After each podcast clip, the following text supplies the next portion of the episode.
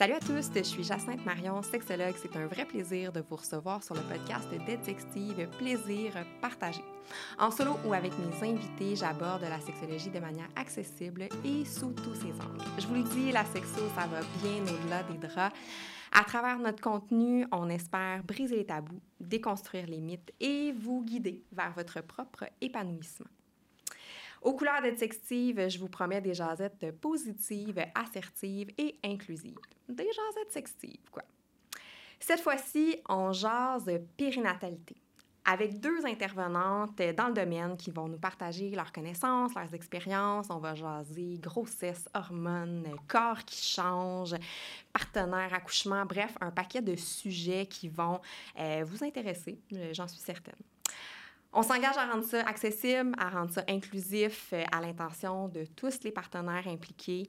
Euh, et ben c'est ça, on se lance. Donc aujourd'hui, j'ai le plaisir de partager les micros avec Chanel Saint-Louis et Kaela Charrette. Salut! Salut! Merci d'avoir accepté mon invitation. Merci à toi. Bien, écoute, je commence par euh, mettre la table. Donc, euh, vous êtes toutes deux membres euh, productrices chez Création Partage. là, je regarde mes notes hein, pour la mission parce que oui. hein, je la connais pas par cœur. donc, Création Partage, qui est une, une, coopérative de solidarité familiale ici en Outaouais, dont la mission, c'est d'offrir un lieu convivial de rencontre pensé pour répondre aux besoins des futurs et des nouveaux parents. et des jeunes familles, en fait, en leur donnant accès à des ressources, des ateliers, une communauté. Vous êtes toutes les deux mamans, toutes mm -hmm. les Mm-hmm. deux accompagnatrices à la naissance aussi, doula. Euh, si je ne me trompe pas, tu es aussi monitrice en portage, Chanel. Tu es aussi oui. marraine d'allaitement. Oui. Ouais, OK. Euh, ben, Au-delà de ça, en fait, je vous laisse vous, vous, vous présenter. Qu'est-ce que vous avez envie de nous dire pour qu'on apprenne un peu à vous connaître? Oui, ben en fait, euh, moi, j'ai un, un, un, parcours là, euh, où j'ai commencé en éducation. Mm -hmm. Donc, je suis enseignante de formation. J'ai enseigné euh, les arts plastiques dans euh, nos écoles secondaires pendant 11 ans.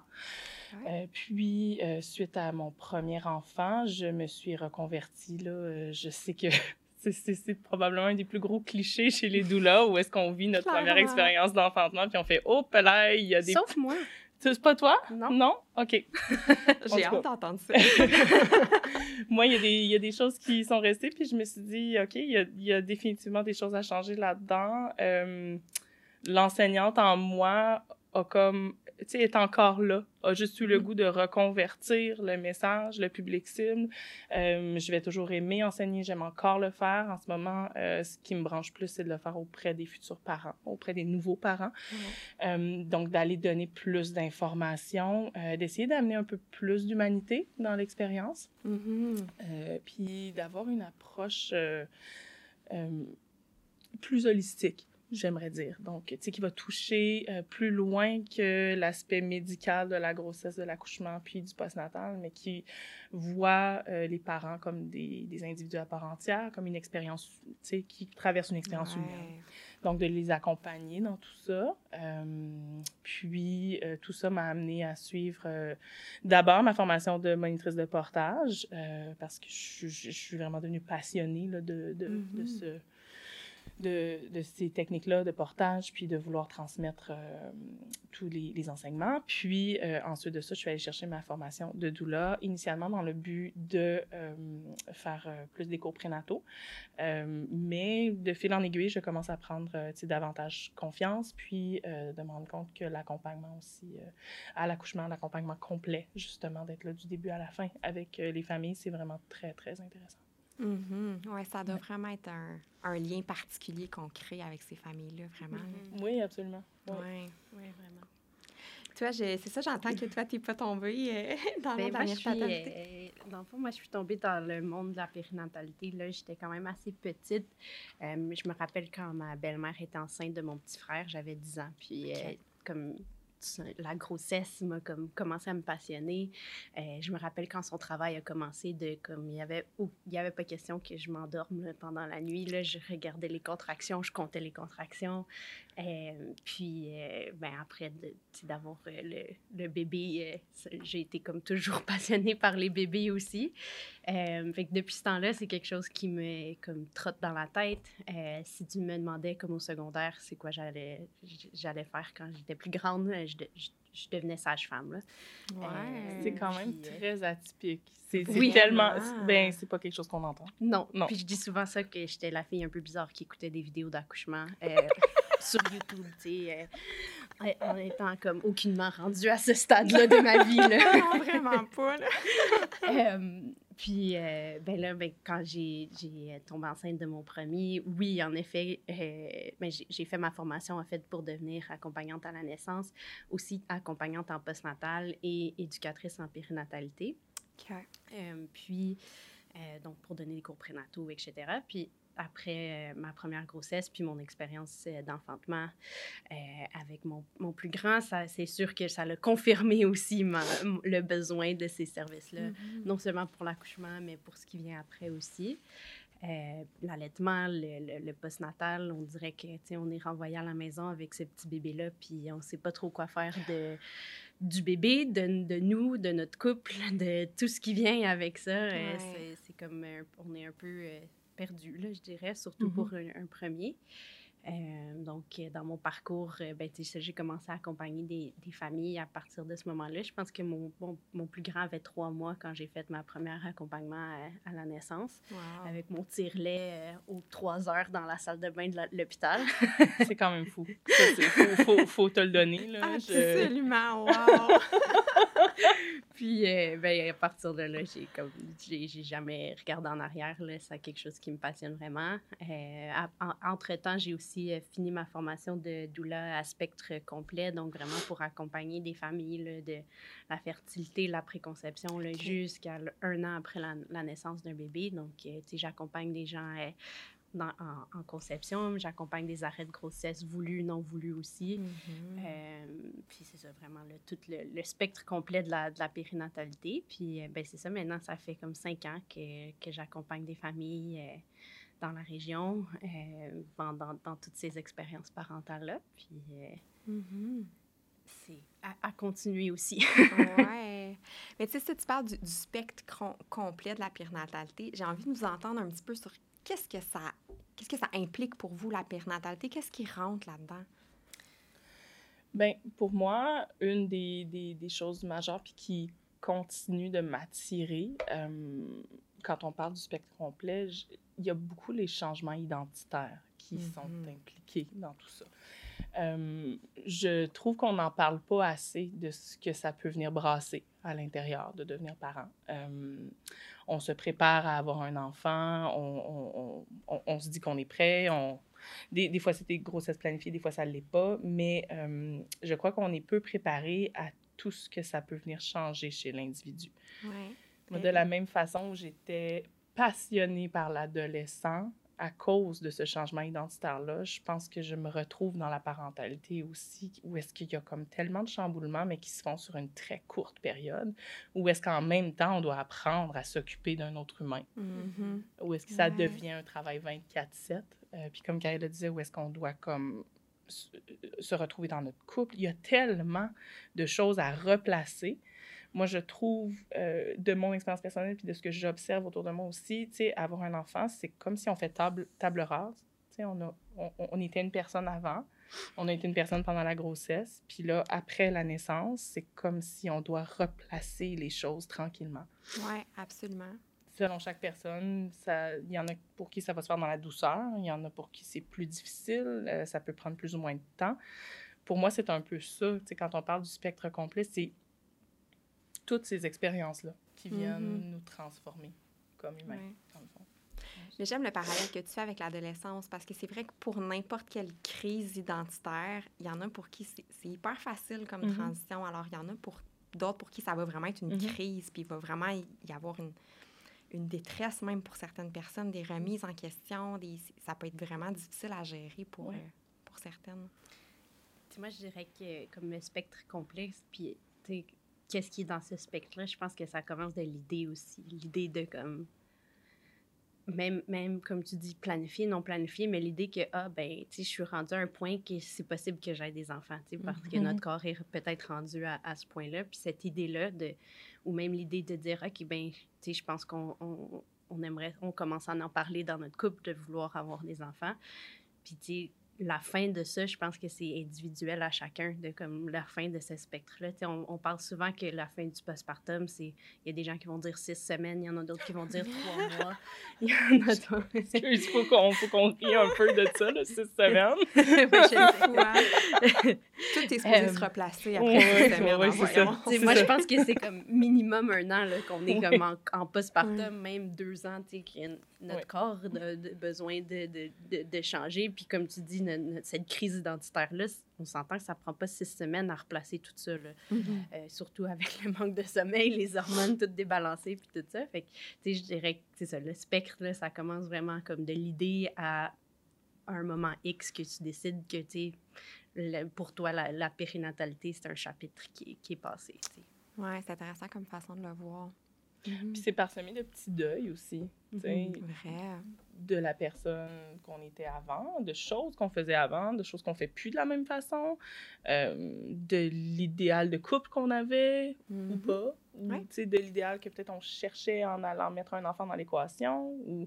Il y a plein de choses qui vont se passer à l'intérieur du couple, à l'intérieur de la personne, dans tout ça. Puis souvent, je pense qu'on est attaché à l'idée de vouloir revenir rapidement. Mm-hmm. Dans notre société, on est une société de performance, tout est rapide. On veut revenir rapidement à l'état initial. C'est un peu absurde de penser qu'on puisse même revenir à ce qu'on était avant alors que tout autour de nous a changé. Ouais. Faut... Ouais, tu m'enlèves les mots de la bouche, c'est ce que j'allais dire. C'est un peu, c'est complètement ridicule de, de, de penser qu'on qu'on va redevenir cette personne-là, en fait, qu'on va redevenir ce couple qu'on était, tu sais, parce que, ben, clairement, tout a changé, notre corps a changé, notre dynamique mm-hmm. a changé, il y a un nouvel être humain qui s'est ajouté, ou un deuxième, ou un troisième, tu sais, peu importe. Mais c'est venu chambouler un, un, paquet de trucs, puis c'est comme si... On, vit beaucoup, je trouve, dans, dans cette société un peu idéalisée-là, puis avec les, les réseaux sociaux, on le voit beaucoup aussi, où on dirait qu'il faut qu'on on redevienne quelque mm-hmm. chose. Au lieu de mm-hmm. se transformer vers une nouvelle version de soi-même. Cette idée-là de bounce back. Oui, oui. c'est quelque chose de très, tu sais, dans notre culture, mais quand on regarde d'autres cultures dans le monde, c'est, c'est pas quelque chose qu'on voit non plus. sais, cette idée-là de, de, de, revenir à ce qu'on avait avant, c'est vraiment plutôt, comme tu dis, qu'on est transformé, on a changé, on est mm-hmm. quelqu'un de nouveau. sais. Euh, puis je le vois beaucoup dans les familles, tu sais, quand j'accompagne des familles de d'autres cultures, ben ils n'ont pas cette idée-là dans la tête, puis c'est c'est beau à voir aussi, mais tu sais, c'est quelque chose, je pense, de très nord-américain, le fameux bounce back, euh, de revenir, mm-hmm. mais on, on, c'est beau aussi d'apprendre des autres cultures de comment ils voient la, cette période postpartum-là, puis la, transformation qu'il qui, y a quand on devient un parent. Mm-hmm. J'ai souvent l'impression, dans, dans nos coutumes nord-américaines qui entourent la périnatalité qu'on rame à, contre, à contre-courant. Ouais. Ouais, ouais, je peux voir. Mm. Mm-hmm. Tu sais, quand on parle, moi, ce qui m'a amené initialement dans le portage aussi, c'est toute cette idée-là de, de pouvoir vivre une parentalité qui est un peu plus dans l'instinct, dans le fait que tu as besoin, tu sais, d'un rapprochement avec ton bébé, que ton bébé, c'est ce qu'il recherche aussi, mais de de continuer à vivre des activités quotidiennes euh, qui amènent un sentiment d'accomplissement pour le parent, mais avec ton enfant, tu sais, de, de, trouver des façons d'amener euh, cette nouveauté-là, cette nouvelle variante qui est le bébé euh, dans la vie du parent, tu puis que ça vienne servir, en fait, aux, deux, là, puis à, toute la famille. Donc, une façon de transitionner aussi qui, est, qui se fait un peu plus en douceur. Mm-hmm. absolument. Écoute, je, me dis, bon, peut-être que la, question qui brûle un peu les oreilles de certaines personnes, c'est, OK, bon, pourquoi deux intervenantes en périnatalité viendraient s'installer avec moi, une sexologue, pour jaser? Évidemment, moi, j'ai vu un lien, hein, sexo, périnatalité, je vous ai invité, mais j'ai envie d'apprendre un peu votre perspective. Pourquoi vous, vous avez choisi de venir vous asseoir avec moi, puis où vous voyez le lien, l'importance de, de parler? Bien, je vais dire, oui. Excuse. Mais, mais pour moi, c'est absolument clair, là, cette idée-là que l'enfantement, la grossesse, l'accouchement, le postpartum, c'est euh, la continuité, sinon pas la finalité de l'expérience sexuelle humaine. Mm-hmm. Je veux dire, on, on, dans notre tête, on fait une grosse division entre le moment où on tombe enceinte, le moment où il y a le début de la grossesse, donc euh, l'acte sexuel, la conception, puis après, on dirait que ça tombe dans le je sais pas, ça, ça va où. mais mais il y a comme plus de, de, de sexualité de rattaché. Où euh, on ne le voit plus comme un acte sexuel. Euh, y a un, on balance vers quelque chose de médical. Donc, euh, il y a vraiment une coupure qui se fait entre le moment où on tombe enceinte, puis où est-ce qu'on est en contrôle. Généralement, on souhaite que ce, soit fait dans le consentement, puis tout ça, là, mm-hmm. dans le plaisir. Mais une fois qu'il y a la grossesse, ben, on se tourne vers d'autres professionnels, quels qu'ils soient, puis on remet tout ça dans les mains de ces gens-là. Mm-hmm. Il y a comme vraiment une désappropriation, puis moi, j'ai le sentiment que la sexualité doit être ramenée dans l'expérience d'enfantement. Donc, je pense que c'est ça qu'on peut amener en discutant ensemble aujourd'hui, amener des réflexions qui sont pertinentes sur le sujet, puis sur mm-hmm. pourquoi ces deux l'enfantement, c'est une expérience sexuelle humaine. Ouais. Mm-hmm. J'aurais pu d'ajouter que, euh, que tu sais, la, la, il y, a aussi, on va en parler plus tard, mais il y a beaucoup de, de, de techniques qu'on peut utiliser qui peuvent sembler, qui, qui, tombent dans la sexualité pour, mm-hmm. euh, pendant l'accouchement et pendant la grossesse aussi, tu sais. Euh, puis on, y a une sexualité avec un partenaire, c'est quelque chose de super intime. Avoir un enfant avec un partenaire, c'est quelque chose de super intime aussi. Euh, donc, tu sais, comme tu dis, c'est comme si on, on, on, on a l'acte sexuel, puis là, après, ben, on tombe avec comme tout plein de personnes qui se mêlent à cette, cette intimité-là d'avoir mm-hmm. un enfant. Mm-hmm. Donc, tu sais, comment on peut... Puis souvent, des fois nécessaire, tu sais, mais euh, comment on peut ramener un peu cette, euh, cette, intimité-là dans, euh, dans la salle d'accouchement, dans la grossesse, dans le postpartum aussi. Tu sais, on se demande un peu, des fois, on se demande pourquoi, suite à ça, certains couples en postnatal vont se sentir un peu perdus. Tu sais, au moment où est-ce qu'on déclare la grossesse, il y a tous ces gens-là qui s'impliquent dans le processus, qui te disent quoi faire, qui te dictent une chose après l'autre qui va se passer. Mm-hmm. Après ça, on se retrouve en postnatal tout seul à la maison sans soutien. Puis là, qu'est-ce qu'on fait? Mhm. Absolument. Comment, comment on se réapproprie ce rôle-là? Comment. Puis dans tout ça, ce que je trouve encore plus drôle, c'est qu'on se fait dire, ben écoute ton instinct. Mais mon instinct, je ne l'ai pas écouté, ça fait neuf mois, je ne l'écoute pas. Non, c'est ça. Qu'on me dit quoi faire, quoi manger, quelle médication prendre, quel cours de préparation à la naissance, les Tu sais, comme on, on, nous accompagne beaucoup, beaucoup, beaucoup dans le, dans le prénatal. Oui. Donc après ça, comment on est supposé trouver nos marques puis se sentir en confiance dans le post-natal, c'est comme...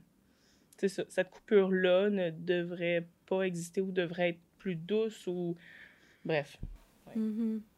Puis un des sujets qu'on aborde très peu dans tout ce qui est...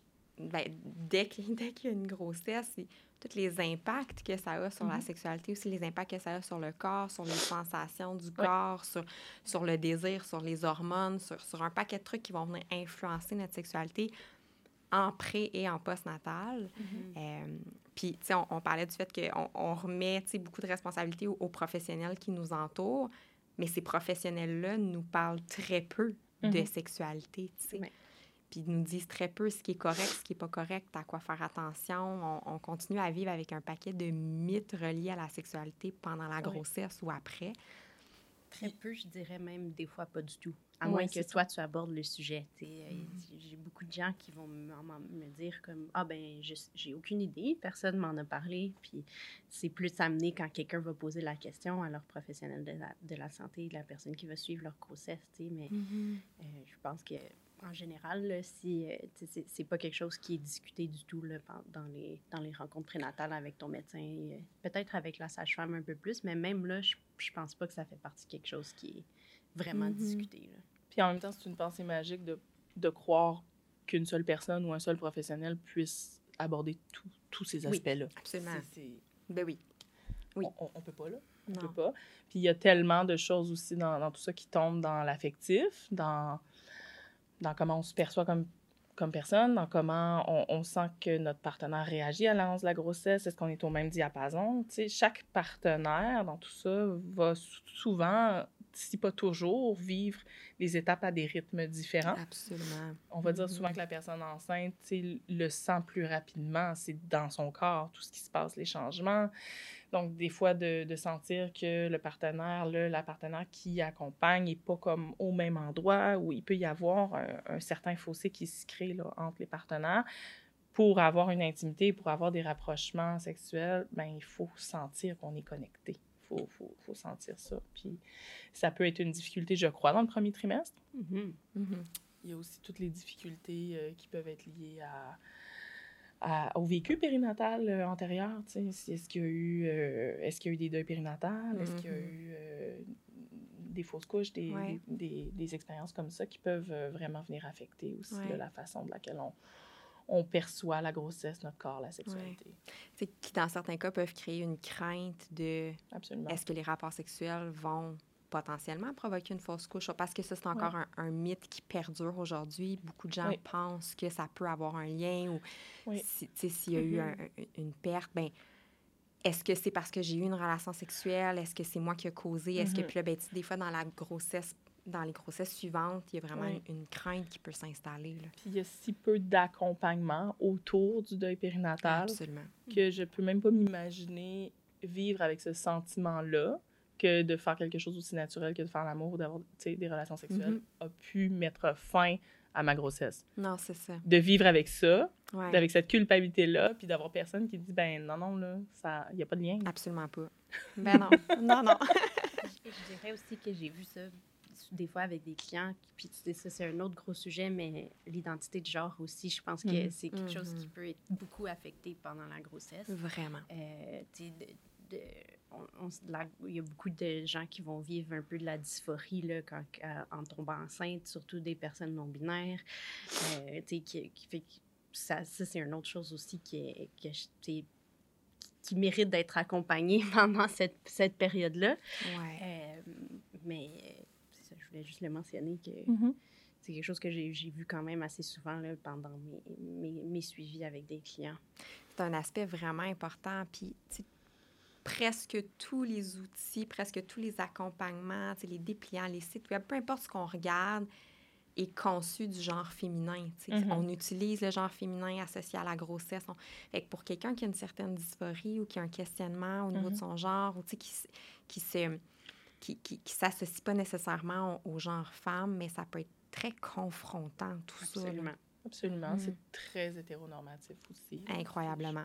Ouais. Ouais. on, on fait, on fait énormément d'efforts pour défaire un petit peu ces stigmas-là dans nos enseignements. Euh, Ouais. Mhm. Mais c'est ça, c'est pas facile. C'est comme Ouais. euh, on, on se bat à contre-courant, on dirait Ouais. des fois, Ouais. là, de, de- justement, c'est- c'est justement, c'est quelque chose, c'est un effort que je fais souvent avec mes clients de, demander les pronoms, euh, demander, puis, mais, mais une fois arrivé dans la salle d'accouchement, bien souvent, c'est comme une petite bataille qu'on doit avoir avec euh, Mhm. le personnel médical de, de bien genrer les, les personnes qui sont là, Mhm. puis de, sais, de pas... euh, de, de- respecter le- leur situation familiale quelconque qu'elle soit, que ça soit une personne toute seule, que ça soit un couple, que ça soit un couple gay, euh, lesbienne, quoi que ce soit, c'est, c'est comme tellement hors du commun pour eux que... Oui, ouais, absolument. C'est une réalité dont, dont on parle très peu. tu sais. Mhm. Oui. Tu, parlais sais, Je, je, je précise pour les gens qui ne connaîtraient peut-être pas le terme, mais c'est le fait de, de, de prendre pour acquis, en fait, que les gens devant nous sont, sont hétérosexuels. sais, Puis de- donc, de- d'intervenir comme si. Oui. Euh, mais tu l'as bien nommé, que ce soit une question d'orientation sexuelle ou que ce soit une question de... Il y a des gens qui sont simplement solo-parentales. De plus en plus aussi, on voit des, des dynamiques de couple où, où il y a des, des, des gens qui sont, par exemple, en polyamour, donc des couples à, plusieurs, à plus de deux personnes ou dont il y a peut-être d'autres partenaires d'impliquer. Euh, fait que j'imagine que oui, tu sais, quand on, on se rend à l'accouchement, justement, ça doit créer des situations qui vont être confrontantes. Puis, bon, quand tu es en travail, on va se le dire, ça ne te tente pas de t'obstiner avec le personnel médical ou autre sur ton pronom, puis d'expliquer ta situation Non. conjugale, puis comme on n'est pas là, là. Puis ça, c'est... Je veux dire, ça, c'est pour tous les sujets. Là, Oui. euh, Dans un moment d'un accouchement, c'est un moment tellement vulnérable que tu devrais pas avoir besoin de, de justifier dans n'importe quel aspect, justifier ton plan de naissance, justifier Mhm. tes, tes pronoms, Mhm. justifier quoi que ce soit. Ça, c'est pas quelque chose qui est, qui est facile à faire dans un moment d'accouchement parce qu'on on est dans une pos- position vulnérable. Mais Euh, c'est aussi qu'on veut pas ça. La personne Non. qui accouche, on la veut pas là. non, On la ça. veut pas dans le cerveau rationnel en train de donner des explications sur ce qui se passe, sur ce qu'elle veut, sur tout ça. On, on- on veut qu'on se rebranche sur les sensations, sur ce qui se passe dans le corps, euh, sur ce qui est plus instinctif. Donc, si on n'arrête pas de toujours ramener la personne là, dans, le, dans le flot des hormones qui mm-hmm. devraient, des hormones qui sont associées. Tu sais, ce, sont les, ce sont les mêmes hormones qu'on va voir dans la relation sexuelle, pendant la grossesse, à l'accouchement, en postnatal. C'est toujours la même chose. c'est ce qui justifie aussi la belle continuité. Absolument. Mais on sort constamment la personne de ça. Mm-hmm. Puis euh, des fois, je fais l'exemple à mes clients. Est-ce que, euh, est-ce que tu serais confortable d'avoir une relation sexuelle avec comme cinq personnes qui te regardent, euh, qui disent quoi faire, avec une grosse lumière sur toi? Peut-être qu'il y a des gens qui oui, mais la plupart du temps, t'aimes plus ça dans ton intimité. Mm-hmm. Euh, donc, c'est un peu comme. Euh, je cherche le mot français, mais comme no wonder que on a de la difficulté en accouchant parce que ben, nos mm-hmm. hormones, ils sont pas, on n'a pas le flot naturel des hormones qui est là quand on est dans une situation où on n'a pas cette mm-hmm. intimité-là. Moi, je fais le même parallèle avec des clients qui viendraient me voir, des difficultés, par exemple, justement, au niveau du désir ou à se laisser aller dans la relation sexuelle on est dans la même chose. Ben, est-ce que tu as pensé à tamiser les lumières, à mettre de la musique plus douce, à créer un moment d'intimité, à créer une bulle, à faire des choses qui te font du bien? On, est dans les mêmes, les mêmes parallèles. Le mm-hmm. lien est vraiment là entre les deux. Puis encore là, tu l'as dit, Chanel, tout est une question d'hormones. Mm-hmm. On veut aller stimuler ces hormones-là qui vont ben, faciliter le travail lors de l'accouchement, mais qui vont aussi faciliter le laisser aller puis le plaisir dans la relation sexuelle. Ce sont les mêmes. Puis mm-hmm c'est les mêmes méthodes pour les, faire en sorte qu'on va les créer. Ce sont les mêmes méthodes, ce sont les mêmes organes impliqués. Absolument. Puis après ça, on s'étonne que comme ça ait un lien. je comprends pas. ouais. ouais. Mais tu sais, puis t'en as glissé un, petit mot tantôt, euh, Kayla, mais justement, il, y a certaines méthodes qu'on peut utiliser pendant l'accouchement qui peuvent être des méthodes de stimulation dites sexuelle. Mm-hmm. Est-ce que c'est quelque chose dont vous parlez dans, dans, dans vos suivis? C'est un, un, sujet qui, qui, me passionne particulièrement, fait que j'aime ça en parler. Absolument. En fait, ça fait partie de notre plan de naissance qu'on va proposer à nos clients. Euh, donc, de, la stimulation clitoridienne pendant le, le travail. Euh, et ou activité sexuelle. Et ou activité sexuelle, oui. Euh, on, on j'en parle beaucoup dans les rencontres prénatales. Des fois, en fin de grossesse, on entend souvent aussi Ah, faites l'amour, faites l'amour le plus que tu peux. Mais j'aime ça préciser aussi que, bon, premièrement, il faut que ça tente, mais aussi, l'orgasme féminin est, très important dans, ce, dans ce rôle-là. On entend beaucoup que le sperme contient euh, de la prostaglandine qui va mm-hmm. aider à faire euh, maturer le col de l'utérus. Mais l'orgasme féminin relâche beaucoup, beaucoup d'oxytocine qui va aider aussi à, mener possiblement des contractions. Euh, j'aime que tu fasses cette précision-là parce que on, dans notre société patriarcale. le discours s'arrête au sperme qui contient des prostaglandines. Ouais. J'ai le goût de rajouter, pour que les prostaglandines soient efficaces, il faut mhm. que le col soit au moins légèrement ouvert. Mhm. Parce que s'il l'est pas, les prostaglandines, mhm. ça, ça, donne à rien, tu sais. Fait d'autant plus embarque l'importance de l'orgasme puis de l'ocytocine. Exactement. Ouais. Bref, je te, laisse continuer. fait que ça, c'est quelque chose qu'on discute beaucoup.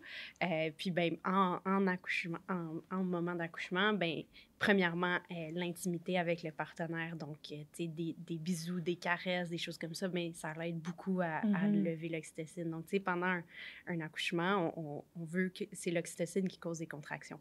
Euh, donc, des fois, si on voit que les contractions sont pas assez fortes, sont pas assez constantes ou viennent pas, ben là, on peut je vais des fois suggérer comme ah ben tu sais je vous laisse un moment toute seule collez-vous donnez-vous des câlins tu sais mm-hmm. euh, pour faire monter cette oxytocine là donc mm-hmm. l'oxytocine qui est euh, l'hormone de l'amour euh, mais la stimulation du, du clitoris aussi donc tu soit manuellement avec un, un, vibrateur des choses comme ça ça peut aider beaucoup aussi mm-hmm. pendant le travail pour gérer la douleur tu sais ça c'est un autre sujet, mais il y, a beaucoup d'articles qui parlent de, de l'enfantement orgasmique. Là. Euh, donc, euh, ça peut être un sujet que, que vous pouvez rechercher, mais euh, seulement pour gérer la douleur de l'accouchement, ben, la stimulation du clitoris aide beaucoup. Mm-hmm. et aussi, ben, relâche de, l'oxytocine qui va aider à avoir des contractions, qui va aider à amener bébé mm-hmm. proche de toi. on commence à se familiariser de de plus en plus, ça commence à être public, la structure interne du clitoris aussi. Puis le rôle que ça peut jouer au niveau de l'enfantement. Donc, le gonflement des bulbes à l'intérieur du vagin, puis toutes les, tout ce qui est innervé euh, qui, qui, fait le tour de, du sacrum du bassin ça peut jouer un rôle dans Mhm. le positionnement du bébé, dans la façon que le bébé va naître. On parle même de, euh, du déclenchement du réflexe d'éjection qui, va Mhm. être, euh, qui va être stimulé par justement euh, l'arrivée du derrière de la tête de bébé sur le clitoris à l'intérieur du vagin. Donc, tout ça peut avoir un impact sur la poussée puis ce réflexe d'éjection-là qui se fait. Donc, Ouais. il y a énormément de, de, de similitudes entre l'accouchement puis euh, en fait l'orgasme, l'atteinte de l'orgasme. euh, Oui, absolument. Il y a beaucoup de gens qui vont même dire que, que justement la, la poussée puis avoir ce réflexe d'éjection-là, c'est, c'est, c'est- c'est comme plaisant, là, comme feeling d'avoir Ouais. ça. Puis, tu sais, on, on a tendance tellement. Tu sais, j'ai, j'ai beaucoup, beaucoup de gens qui vont m- me dire comme Ah, ben, on accouche, puis l'idée, c'est sortir le bébé, puis on, on a tellement peur de, de la Mhm. dite accouchement. Euh, mais fait que, si on peut rajouter un peu de plaisir là-dedans, ben pourquoi pas? Mhm. Je dirais, le plaisir va nous amener aussi beaucoup de pleine conscience, Oui. puis tu sais, d'être dans le moment présent aussi. Mhm. Tu sais, on, euh, on a parlé aussi de tout ce qui est orgasme, mais l'orgasme va aussi, en plus de l'ocytocine, va venir sécréter des endorphines aussi de manière naturelle, ce qui va... L'endorphine va naturellement aider aussi au niveau de la gestion de la douleur. Fait que, ça va venir faire tout un, Oui. un processus. Puis quand on est dans, dans l'intimité, dans, dans la pleine conscience, dans... On va venir diminuer un petit peu aussi les hormones d'adrénaline qui, elles, ben, viennent comme bloquer notre ocytocine aussi. Fait que, tu sais, il y, a- il y a comme Mhm. tout un... Mhm. Vraiment, au niveau chimique, au niveau... Oui, Il y a- y, vraiment tu sais, beaucoup de choses qui se passent. là. J'ai, les gens qui, qui nous entendent sont peut-être comme OK, mais comment on fait ça dans un. Tu sais, comme on est dans un hôpital, il y a une infirmière qui rentre euh, Mhm. à chaque 15 minutes ou quoi que ce soit. Euh, un truc que j'aime beaucoup donner à mes clients, c'est d'aller dans la salle de bain. Donc, euh, tu sais, on fait souvent la salle de bain, mais premièrement, c'est un endroit où on est. euh, on, on est un peu conditionné à être relaxé, être dans notre intimité euh, de tamiser les lumières, comme tu dis, euh, de, puis justement de, de, de, stimuler dans la salle de bain. Euh, le personnel médical a beaucoup moins tendance à déranger quelqu'un qui est à la salle de bain. Euh, donc, tu sais, ça, c'est un, un bon truc. euh, si, si jamais vous n'êtes pas à la maison, vous n'êtes pas dans votre Mhm. intimité, ben, Ouais. on peut retrouver un peu cette intimité-là dans, dans la salle de bain. euh. Ça, Absolument. on se coupe des machines aussi, des, un peu plus des sons extérieurs aussi, parce que c'est souvent un petit peu plus isolé, plus loin Mhm. de la porte euh, qui mène au couloir. Fait que, Exact. Puis comme accompagnante, ça fait partie de notre rôle aussi de, ben, de rappeler ces options-là, de, de, de protéger l'espace un peu, Mhm. de permettre des moments d'intimité. Mhm. Euh, c'est ça. de faire le guet devant la porte. là. Oui, ben oui. Entre autres. ça ressemble pas, c'est pas nécessairement exactement ça, mais tu sais, de Non, dire, ah, sais. ben, tu sais, ils sont dans leur bulle en ce moment, est-ce qu'on peut leur laisser Mhm. un peu de temps? Puis ça, ça va qu'ils sont en train d'avoir une relation sexuelle ou de, de sti- stimulation clitoridienne, mais pas juste ça non plus, là, dans n'importe quel moment de l'accouchement où qu'on voit qu'on est rendu dans la bulle, qu'on est, tu sais, que, que, que la personne gère bien ses contractions, ben on dérange pas ça, tu sais. Des fois, il y a des interventions qui peuvent attendre, qui, c'est pas obligé. On, on peut attendre 20 minutes, là. Fait que, tu sais, c'est un Mhm. peu notre rôle aussi en tant qu'accompagnante de Mhm. faire comme, est-ce que c'est urgent? Est-ce qu'on peut attendre un peu? Tu sais, je vois qu'elle gère vraiment bien en ce moment. Euh, Mhm. Est-ce qu'on peut revenir un peu plus tard, tu sais? Ouais. Je, je me doute que la réaction des, des parents quand vous abordez, ça, ça doit être assez, euh, assez comique des fois. Là. Les gens doivent pas Ouais. s'attendre à ça. Là. Ben, moi, ce que j'ai vu le plus, tu sais, c'est pas tant des réactions excessives, mais c'est surtout un, comme, un, un certain mutisme. Un comme, ah, OK. on dirait que, ouais, on, c'est définitivement pas quelque chose euh, à quoi ils s'attendent, là. Ouais. Donc, euh, Je pense que ça c'est c'est aussi un bon euh, briseur de glace, entre mhm. en tant qu'accompagnante, euh, on a, l'im- une des choses qui va m'aider beaucoup dans mon travail, c'est d'avoir une relation de confiance avec mes clients, puis qu'eux me fassent confiance Mhm. aussi. Donc, euh, souvent, ben, ça brise un peu la glace de, de parler comme déjà la première rencontre, bon, on parle de relations sexuelles, tu sais, Mhm. euh, ça va aider un peu à, à, à nous dégêner, tu sais. Euh, puis ça nous aide après pour euh, c'est comme un bon, euh, une bonne première étape pour amener le sujet, puis après, en pouvoir en reparler, tu sais, Mhm. euh, soit en postpartum, à- à- pendant l'accouchement. Donc, tu sais, le sujet est déjà amené. Je suis certaine que si j'en parle pas du tout avec des clients, puis là, j'arrive au moment de l'accouchement, puis je leur dis, bon, ben, as-tu amené un vibrateur? On essaye de ça. Ils vont être comme, ah, qu'est-ce que c'est? De quoi tu parles? sais? Ouais, ouais, non, clairement. si t'en parles pas pendant justement tout l'accompagnement ou tout le suivi, puis là, t'arrives en, en postnatal, puis tu parles de relations sexuelles, mais la seule chose laquelle tu vas parler, c'est de la contraception. Mhm. Vrai, Tu vas t'en tenir à, à l'essentiel. Les gens osent juste pas. en Ben oui. Non, c'est ça. Les, les, les gens vont juste pas oser demander, me demander des questions, même si ça me dérangerait pas du tout. Ils vont pas oser demander des questions à leur, à leur médecin. Seulement le fameux Ah, six semaines, you're good to go. Tu Mhm. peux, tu peux euh, Ouais. avoir des relations sexuelles. Mais tu sais, c'est tellement plus que ça. C'est tellement plus que comme physiquement, qu'est-ce qui se passe à ton, sur ton périnée. que- Mhm. Puis ça, c'est pas abordé là, dans ces rencontres-là. La façon de laquelle on l'aborde, nous, euh, tu sais, à la première rencontre euh, prénatale, là, on parle du euh, trimestre de l'ocytocine. Ouais. Donc, à la fin de la grossesse, le troisième trimestre, euh, particulièrement, on parle de cette nécessité-là ou de, de tenter d'être baigné le plus possible dans l'ocytocine. Donc, on va parler de, de choses qui sont relaxantes, de choses qui sont plaisantes. Donc, oui, on va parler de faire l'amour, on va parler d'orgasme, on va parler de tout ça. Mais vraiment de choses qui nous aident à nous sentir bien. La raison biologique derrière ça, c'est que plus le corps va sécréter d'ocytocine, plus il va y avoir de petits récepteurs justement d'ocytocine qui vont venir se positionner euh, dans l'utérus et qui vont rendre les contractions plus efficaces au moment de l'accouchement. Mhm. Donc, euh, sans ces récepteurs-là, ou s'il y en a moins, c'est sûr que euh, l'efficacité peut varier. Puis là, c'est- très simpliste là, comme façon de l'expliquer Ouais, ouais, ouais. mais euh, c'est comme ça qu'on l'aborde. Puis ça ouvre déjà la porte, ça ouvre la discussion à autre chose. Puis je pense que à- à- avant même d'attendre des questions, il faut essayer de les faire tomber, ces tabous-là. Donc, il faut essayer d'en parler avec, euh, avec les couples qu'on accompagne. Simplement le dire, bon, il n'y a pas de danger euh, au niveau de la sexualité. Est-ce que vous avez des craintes? Est-ce que vous avez des questions? Euh, mais au-delà de ça, vraiment d'amener le sujet parce que s'il y a des tabous qui entourent la sexualité, il y en a encore plus qui entourent la sexualité féminine. Puis la sexualité et parentalité ou, et- ou Mhm. maternité, là, on est dans un autre niveau de tabou. Oui, Ouais. absolument. J'ai envie de vous demander, justement, c'est quoi le genre de questions que vous recevez ou les tabous qui ressortent dans, dans vos suivis? Moi, je dirais que la plus grande, c'est la fameuse idée que le pénis pourrait euh, faire mal au bébé ou d'une façon comme ça. là. Euh, puis des- ben, peut-être que tu pourrais mieux l'expliquer que moi, mais le col est fermé, il n'y a pas d'accès au bébé là, en, Ouais. en relation sexuelle. là. Puis Euh, même, même quand il y a une ouverture du col, même quand le bébé commence à descendre, il y a quand même les protégé. membranes qui Exactement. protègent. Ouais. Donc, le seul moment où on va parler de faire plus attention, c'est s'il y a une rupture des membranes. là. S'il y a une rupture ou s'il y a un placenta qui est très, très Oui, bas. ou exactement, placenta, placenta placenta prévia, exactement. Mhm. Euh, fait que, tu sais, dans ces instances-là, mais ça, c'est des choses dont, desquelles les, médecins généralement vont, vont parler. Fait que, Absolument.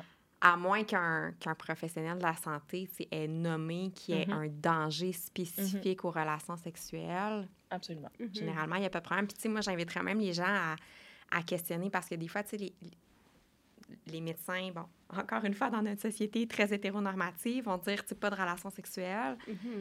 Donc, on va s'empêcher de tout faire. Mhm. Mais des fois, c'est peut-être la bien de préciser pénétration. parce que c'est ça, ça peut être seulement la pénétration. On pas de Il peut y questions, avoir voilà. aucun problème à Mhm. stimulation manuelle, cunnilingus, peu importe. Fait que d'aller questionner, ça peut être vraiment important parce que c'est souvent pas tant l'orgasme en soi qui est dangereux, mais la pénétration puis comme le, le- la fragilité du col dans certains cas. Oui. Puis communément, une personne qui se fait dire pas de relation sexuelle aura pas nécessairement le réflexe ou l'aisance de demander ben, relation en solo, masturbation, euh, est-ce que c'est juste la pénétration? Donc, ce sont des couples qui vont vivre sans sexualité pendant des fois plusieurs mois Mhm. parce que la question ou les- gens sont pas à l'aise Ouais. De le demander. Donc, a des gens du corps médical qui nous écoutent, précisez. Oui, c'est ça. On peut jamais être trop précis. On peut jamais. Euh, Ouais. Fait que est-ce qu'il y a d'autres questionnements, d'autres d'autres mythes qui ressortent? Euh, ben, Ben, tu sais, on en a parlé un peu avant, là, mais justement, comme de faire l'amour euh, pour euh, un- tu sais, provoquer Ouais. le travail. mhm. Encore là, euh, c'est pas juste l'éjaculation mais masculine qui compte. Mhm. Euh, Sinon, ben, oh, c'est pas tant un mythe, mais euh, on, on, peut parler d'inconfort. Donc, c'est sûr qu'en Mm-hmm. fin de grossesse, avec le corps qui change, euh, des fois, le bébé qui bouge, euh, pas des fois, là, mais le bébé qui bouge sur le ventre, quand on, on- on ressent ces mouvements-là, les partenaires, des fois, peuvent sentir un inconfort plus grand. Mhm. Donc, euh, ça va être, euh, pour certains couples, ça va être un abandon complet de la sexualité. Pour d'autres, euh, ça va être de modifier les pratiques sexuelles. Donc, de normaliser aussi le ressenti, là, que ça peut être normal, qu'il doit y avoir des changements.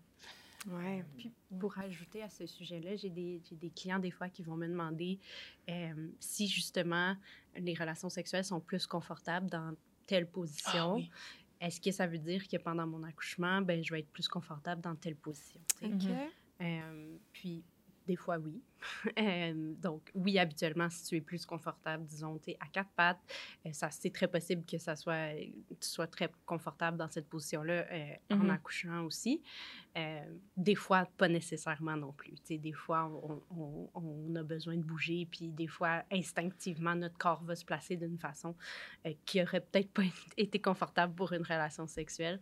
On s'entend que une, une relation sexuelle avec pénétration, là, euh, puis souvent, ben, beaucoup ce qu'on entend, c'est sur le dos. Là, Tu sais, on- au dé- en début de grossesse spécifique, quand on a un gros bedon de, de 9 Ouais. mois, là, euh, être couché sur le dos, souvent, c'est pas super confortable. Ouais, ouais, Donc, il faut, faut devenir un peu créatif, mais on- je, je dis ça parce que ben, on, on voit souvent les accouchements sur le dos, euh, Mhm. parce que c'est la, la position gynécologique, donc qui est plus confortable pour les médecins. On s'entend que c'est pour les médecins et non pour toi qu'on se met sur ce- cette, euh, cette position-là. Donc, euh, c'est important de, comme dans une relation sexuelle, d'essayer différentes positions, ben, pendant l'accouchement, puis surtout pour, pendant la poussée aussi. Oui.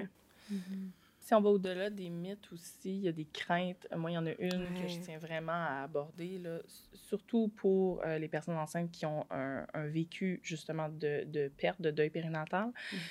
Lorsqu'on a un orgasme en période de grossesse, des fois, les contractions ressenties au moment de l'orgasme Ouais. et après peuvent être assez surprenantes. Mhm. Ça peut faire peur. On peut avoir l'impression que, oh, il y a quelque chose qui se Ouais. passe, j'ai fait quelque chose de pas correct. Mais c'est normal. Oui. C'est quand on parle de l'ocytocine qui agit sur le muscle utérin, c'est normal de ressentir ça. Encore une fois, s'il n'y a pas de, s'il y a pas eu de, de saignement important, s'il n'y a pas de placenta prévia, s'il n'y a pas de risque d'accouchement prématuré, ce sont des sensations qui sont normales. Et si le corps n'est pas prêt à donner naissance, c'est pas ça qui va faire déclencher. Non, non, absolument pas. Puis, tu sais, c'est c'est beaucoup quelque chose.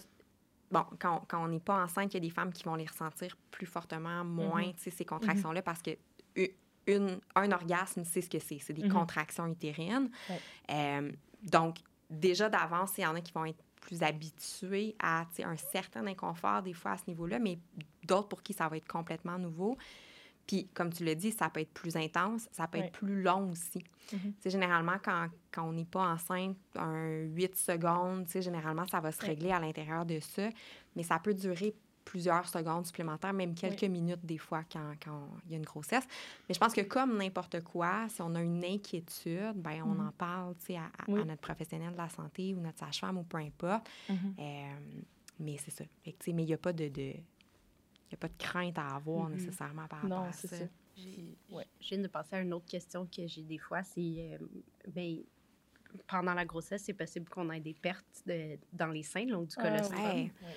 Euh, puis des fois, ben, pendant les relations sexuelles, si les seins sont euh, provoqués, c'est pas le bon mot, stimulés. mais stimulés, oui, c'est ça le mot que je cherchais, euh, ben, ça peut couler. Ouais. Euh, fait que des fois, ben, premièrement, il y a peut-être un certain inconfort avec ça. d'un partenaire ou de l'autre, mais aussi on entend des fois que la stimulation des mamelons peut euh, encore là causer des contractions. Euh, il faut de la stimulation pour enlever ce mythe-là, ben, il faut enlever, il faut de la stimulation assez intense pendant une grande période de temps pour vraiment que ça fasse quelque chose à ton utérus. Mhm. Mhm. Euh, puis, ça va pas. euh, J'ai aussi eu la question que s'il y a du lait qui coule pendant les relations sexuelles, est-ce que ça veut dire qu'il va y avoir moins de lait pour mon bébé quand il va naître? Non, pas du tout. C'est quelque chose qui va avec la demande, donc qui se refait tout le temps. Là. Absolument. Ouais. Euh, donc, euh, je, je pense que Mhm. c'est important de le Mhm. mentionner aussi. Là. On, on parle des seins, j'ai envie de dire, pour, pour plusieurs personnes aussi, le- les seins vont devenir très, très sensibles Mhm. aussi. Mhm. Euh, fait que, tu sais, puis de manière générale, il y a beaucoup de sensations dans le corps qui vont changer pendant la grossesse, tu sais. Euh, au niveau des seins, fait que des fois, ça peut devenir agréable, mais des fois, ça peut devenir désagréable mm-hmm. aussi de se mm-hmm. faire toucher. Fait que, tu sais, pour certaines personnes, d'avoir, tu sais, une personne, par exemple, qui aimait particulièrement se faire stimuler les seins, que là, tout d'un coup, ça devient plus agréable ou que, tu sais, il y a des écoulements, donc, ben là, il, y a comme un inconfort qui se crée ou une certaine, tu sais, on, devient plus... Euh, self-conscious, disons, là, donc mm-hmm. plus, conscient de ce qui se passe dans notre corps. Puis on, peut être inconfortable par rapport à notre partenaire, tout ça. Fait que ça va venir jouer tout ça aussi. Là. Absolument. Il faut vraiment se donner le temps, à partir du moment où il y a une grossesse, il faut se donner le temps d'apprendre à se redécouvrir. Absolument. Il faut lâcher prise et être conscient qu'on embarque pour un long voyage. On ne sait pas quand est-ce qu'il arrête, puis on ne sait pas où est-ce qu'on va aller. Donc, j'aime ça comme façon de le voir. c'est exactement ça. Mais parce que, parce que ce qui va fonctionner dans le premier trimestre sera peut-être pas la même chose dans le deuxième ni le troisième, en postnatal, peut-être deux ans après que le bébé soit né. Tu sais, c'est beaucoup, beaucoup de, de, changements. Puis comme couple, ben, de communiquer le plus possible. C'est pas toujours facile, là, mais, mm-hmm. mais de, de, communiquer euh, quand ça fonctionne pas. Euh, de... Mettre ses limites aussi, tu sais. Comme euh, justement, mm-hmm. si tu les seins, c'est rendu trop sensible. on touche pas. Euh, c'est correct aussi de mettre ses limites pour que ça soit une expérience euh, qui, qui, de plaisir pour les deux. Mm-hmm. Je pense que ça, c'est un aspect qui est très, très important. je pense souvent autour de la périnatalité, on, on se met, comme dans beaucoup d'autres choses, on se met cette pression-là où il faut mm-hmm. conserver notre sexualité d'avant. Mm-hmm. Euh, puis des fois, ça fait qu'on crée des situations où ben, la sexualité devient désagréable, parce qu'on se force ou parce qu'on la fait malgré certaines sensations désagréables ou parce que... Puis on, on crée des associations après ça dans notre mm-hmm. tête, sans s'en rendre compte, on rend notre sexualité et notre intimité désagréable, puis il faut faire attention à ces pièges-là. C'est vraiment important. Puis tu sais, j'ai le goût de faire un peu le, le parallèle avec souvent cette idée de pas de sexualité désagréable, mais de sexualité moins plaisante, elle peut aussi venir avec le fait si on a eu, par exemple, des, des difficultés de conception, tu sais. Si ça a mm-hmm. été difficile pour nous, tu sais, de, de, devenir enceinte, ben on, on, peut peut-être avoir fait beaucoup de sexualité obligée, à des moments où mm-hmm. ça ne nous tentait pas, euh, ça a peut-être été médicalisé, ça a peut-être fait que ça va venir enlever beaucoup de plaisir puis d'intimité autour de cet acte-là ça peut. Puis au contraire, il y a aussi une chose à considérer. Euh, la contraception est, plus souvent qu'autrement une, euh, une, charge mentale féminine ou associée à la personne qui a un utérus. Euh, en période de grossesse, des fois, ça, ça peut être quelque chose de positif. Vraiment. Au sens où là, la contraception n'est plus une charge mentale. Ça peut être très libérateur. ça peut être vraiment libérateur. Donc, c'est aussi un moment d'en profiter si on, si on en ressent le besoin, si on en a envie, parce que c'est pas une longue période dans une vie là, où est-ce qu'on n'a pas besoin de ça. Vrai. Absolument. Oui, ouais, j'aime vraiment ça comme, comme façon de le voir.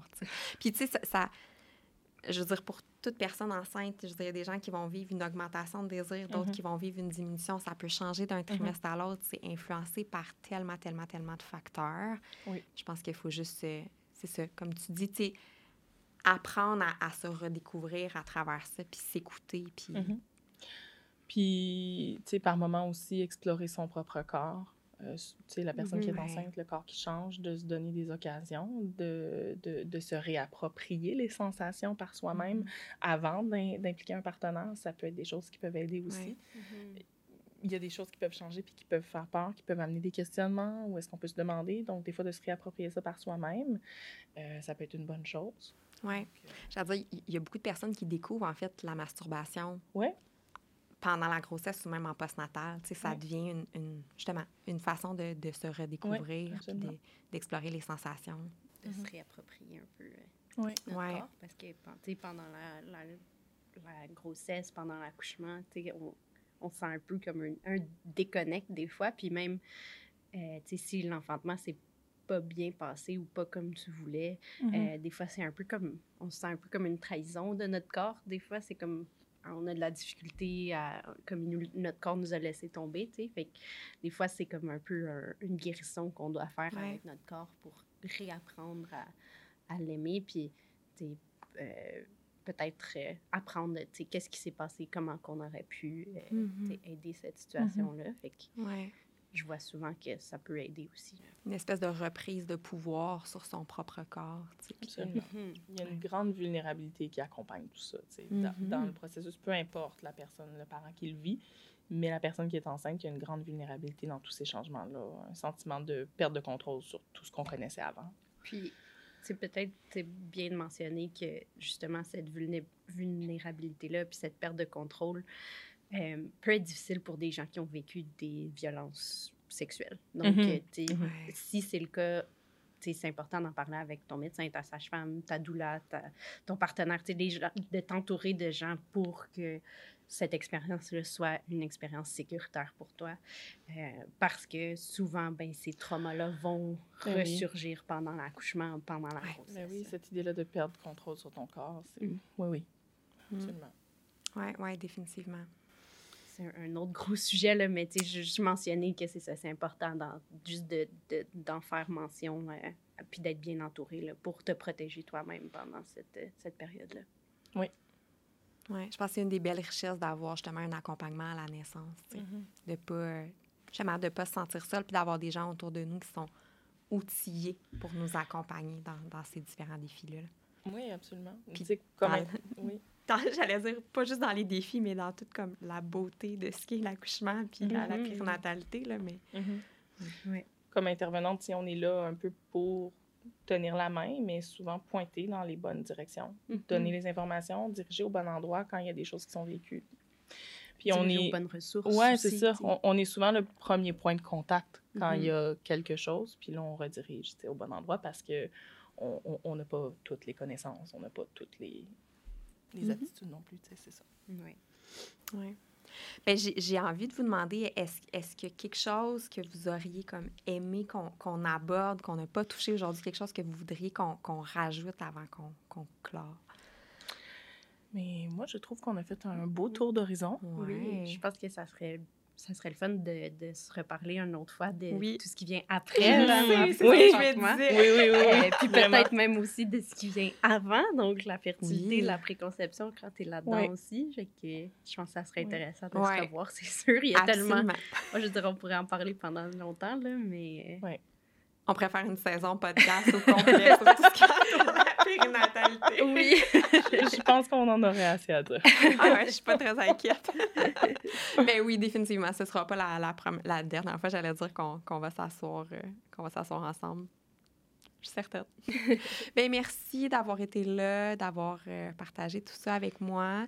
Euh, je vais laisser, euh, dans le fond, juste les, les liens vers le, le site de création partage, puis vers, vers ton site web aussi, Kayla, sur, dans, le, dans le descriptif de, de l'épisode. Mhm. Euh, si jamais les gens ont, ont plus de questions ou veulent approfondir leurs connaissances, tout ça, ou ont besoin d'un d'un suivi. Puis, on fait des ben, consultations gratuites, n'hésitez pas à nous Mhm. contacter si on a besoin. On peut, on peut parler de vos besoins puis voir, euh, voir si on a un bon match pour, euh, pour la personne. Absolument. Good. Ben, on vous laisse là-dessus. Merci d'avoir partagé les micros avec moi. J'apprécie beaucoup. Merci, pour de l'invitation. Oui.